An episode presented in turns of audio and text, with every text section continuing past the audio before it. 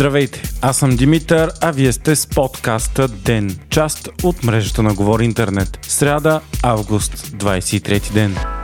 След провала на Русия, днес Индия отиде в историята и стана едва четвъртата страна след САЩ, СССР и Китай, която успява да касне Луната и първата, която го прави на Южния полюс. Това е вторият опит на Индийската космическа агенция, след като през 2019 година нейният апарат се разби в финалната фаза при самото кацане на Луната. Това е огромен успех за Индия, която след днес вече може да претендира, че е влиятелна космическа сила, при това с много по-малък бюджет спрямо останалите си конкуренти. Кацането на Южния полюс пък е много по-сложно кацане от всички досега. Мястото обаче е важно, защото се смята, че там има лед, а ниските температури са запазили отломки и космически материали като капсула на времето. Сондата на Индия ще помогне за изучаването на спътника ни и особено за това Луната в бъдеще да бъде използвана както за ресурси и ракетно гориво, така и за летателна площадка на мисии до по-далечни планети и спътници, като например Марс. Спускането на сондата бе изцяло предадено на автоматична система, която задейства поредица от маневри успешно. Причината за това е, че сигналът от Земята до Луната е с 2 секунди забавене, което е твърде много за ръчно спускане, а апаратът трябва за минути да забави скоростта си от 6000 км в час до 0 за меко кацане след поредица от сложни маневри. Сега сондата на борда на Чандаян 3 ще извършва експерименти в продължение на 2 седмици. Периодът е такъв, защото от днес започва лунния ден, който продължава горе-долу толкова и слънцето ще зарежда батериите на апарата.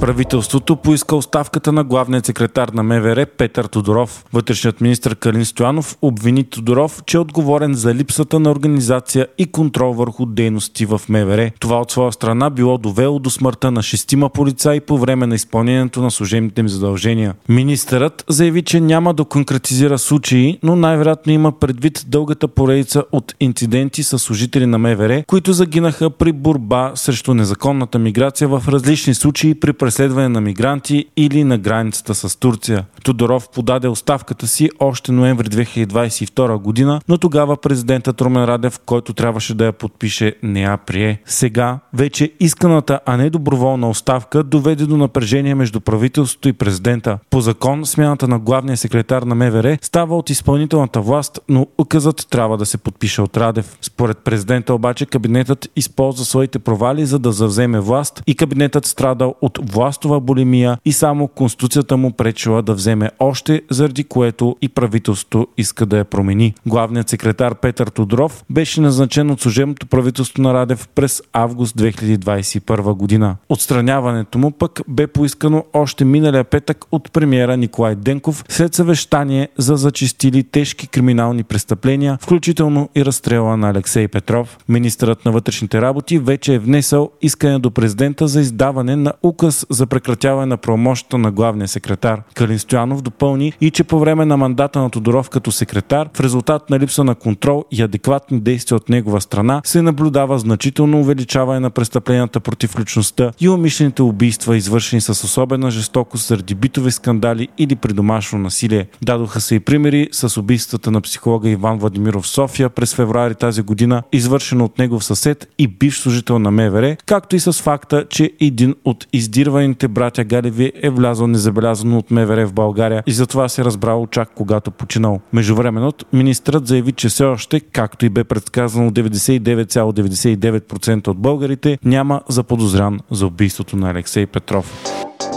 България няма да плати нищо на Лукойл заради предсрочното прекратяване на концесията на руската компания за пристанище Росенец, обяви министърът на транспорта Георги Гвоздейков. Решението бе взето от правителството миналия месец, въпреки тежкият ропот на проруският президент Румен Радев, който се втурна да защитава контролираната пряко от руската държава Лукойл в Конституционния съд и да плаши, че това ще доведе до покачване на цените на горивата. Процедурата по прехвърлянето на пристанището, използвано за внос на нефтени продукти, за започна преди 2 дни. България обаче остава единствената страна в Европейския съюз, която получи изключение да внася руски петрол по море още 2 години, след като през май 22 година Европейския съюз наложи петролно ембарго на Русия. Това бе договорено от правителството на Кирил Петков. От Демократична България обаче поискаха терминалът за внос на петрол да бъде в контрол на държавата като стратегически обект и да се забрани даването на концесия на обекти, свързани с транзит на нефт от Русия. Предложението бе подкрепено от ПП, ГЕРБ и ДПС. Концесията на Лукойл бе за срок от 35 години, сключена през 2011 година от правителството Борисов Едно.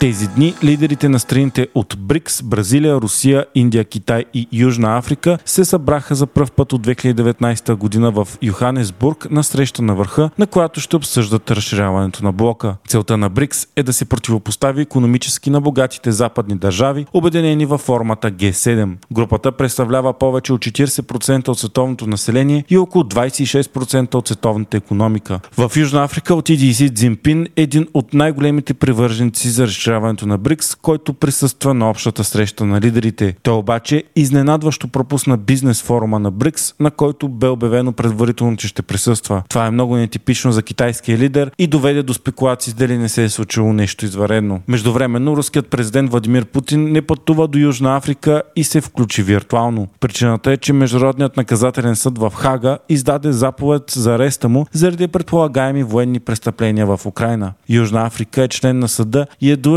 ако Путин стъпи на нейна територия, да го арестува и предаде в Хага. Затова и Москва е представлявана от външния министър Сергей Лавров. Редица страни като Аржентина, Венецуела, Саудитска Арабия, Египет, Иран и други искат да се присъединят към БРИКС. Между страните членове обаче има спорове. Докато Русия и Китай ясно искат да се изправят срещу големият им враг САЩ и Западът и да направят света двуполюсен и да нарушат така наречената от тях хегемония на Америка, то според Южна Африка и Индия БРИКС по-скоро не бива да се политизира и да се превръща блока в куп, който да обслужва предимно китайските интереси срещу Запада. БРИКС е икономическа организация на бързо развиващи се икономики, намиращи се в сходен етап на развитието си. Държавите се опитват от години да трансформират огромното си икономическо световно влияние и в политическо такова и да представляват така нареченият глас на глобалният юг. Истинска драма се разви вчера в Пакистан, след като кабинков лифт аварира и се откъсна от едно от двете си въжета, оставяйки да виси на височина от 274 метра наклонен на една страна. В лифта бяха 6 деца и 2 възрастни. Акцията по спасяването им продължи повече от 12 часа заради лошото време, в което се включиха много местни хора, военни хеликоптери и командоси. Спасителната акция обаче приключи със щастлив край и всички хора от кабинката бяха спасени. Децата са отивали с лифта на училището, прекосявайки отдалечена планинска долина, близост до китайската граница. Те са от планинско село и ако не изберат лифта, трябва да вървят всеки ден по 2 часа в една посока до училище в съседното село. Вие слушахте подкаста Ден, част от мрежата на Говори Интернет. Епизодът подготвих аз, Димитър Панайотов, а аудиомонтажът направи Антон Велев.